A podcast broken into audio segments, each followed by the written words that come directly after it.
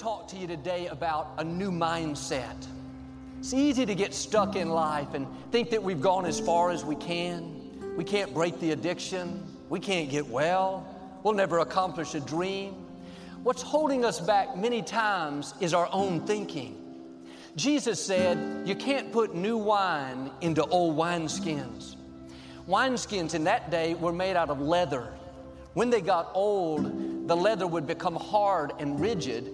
If you put new wine in it, the wine would expand and cause the wineskin to burst.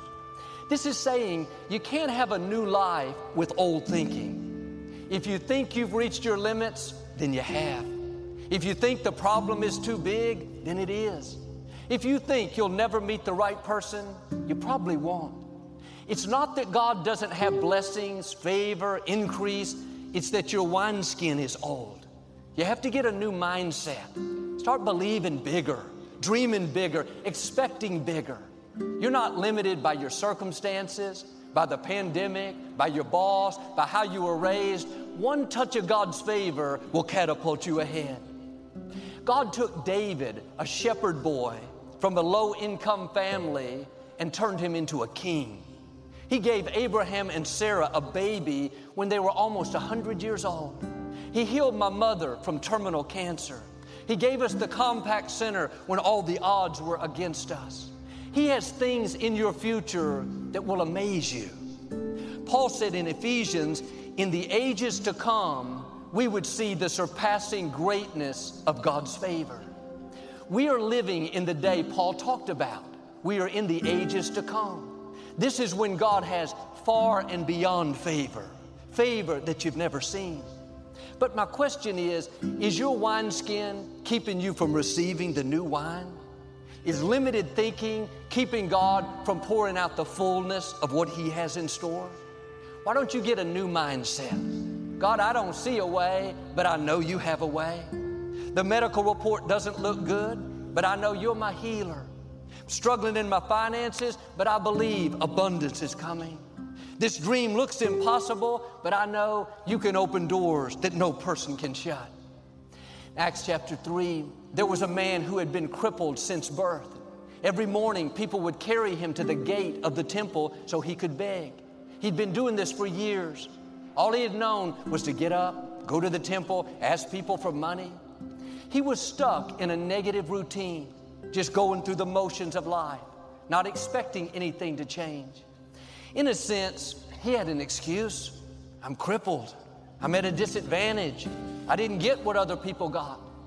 When someone passed by, he'd hold up his cup. Can you spare some change? Can you help me out?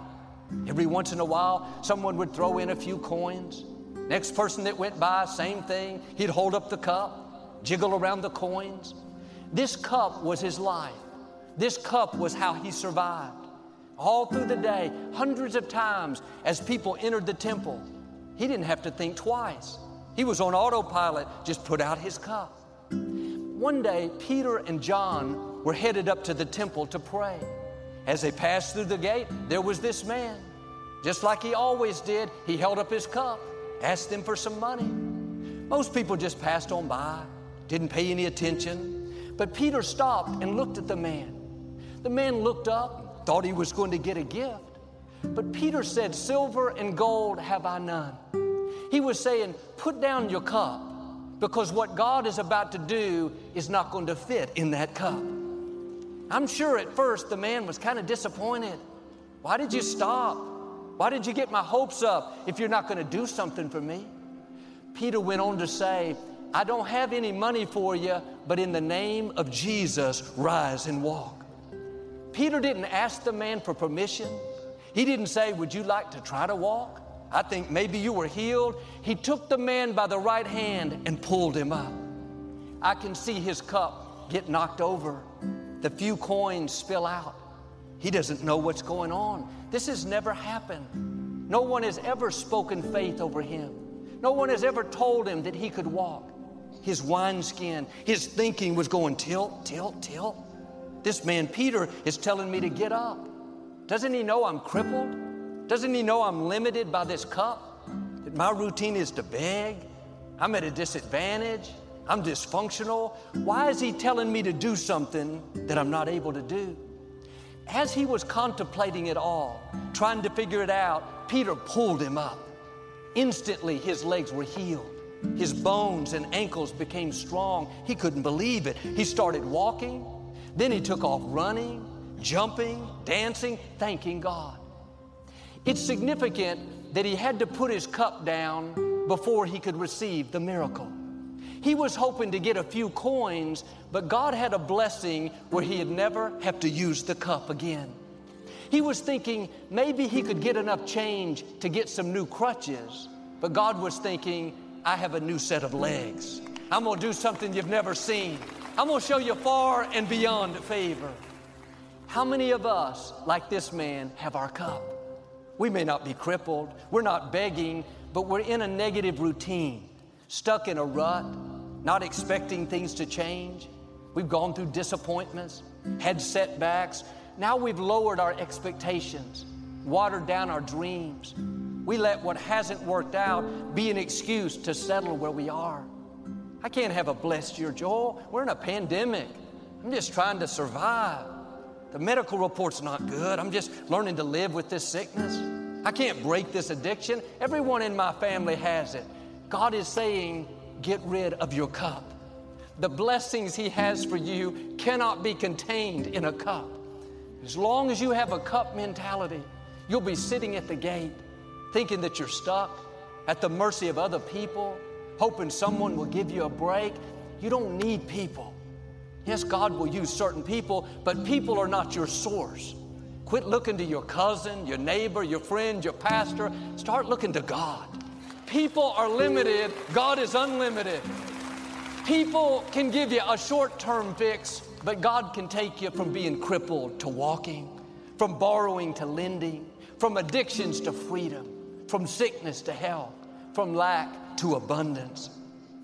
Peter took the man by the arm and pulled him up. If he had not forced him to get up, the man would have never walked. He'd have never seen the miracle if he had sat there and thought about it.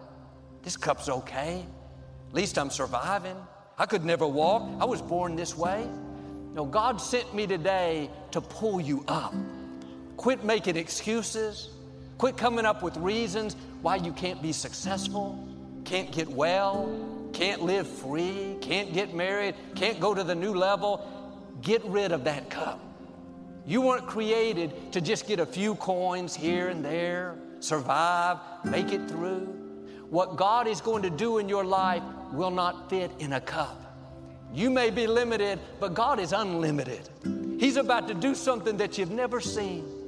The scripture says He will open the windows of heaven and pour out blessings that you cannot contain. That cup cannot contain the blessings, favor, healing that belongs to you. And the reason Peter told the man to put the cup down, that he didn't have any silver and gold, was to show us that a cup mentality will keep you from the fullness of what God has in store. Is your thinking limiting your life? Are you missing out on favor, healing, new relationships because you're holding a cup, hoping for some change when God wants to show you the surpassing greatness of His favor? Don't go into a new year with low expectations. Have a bigger vision. Get your hopes up. You have to give God permission to bless you.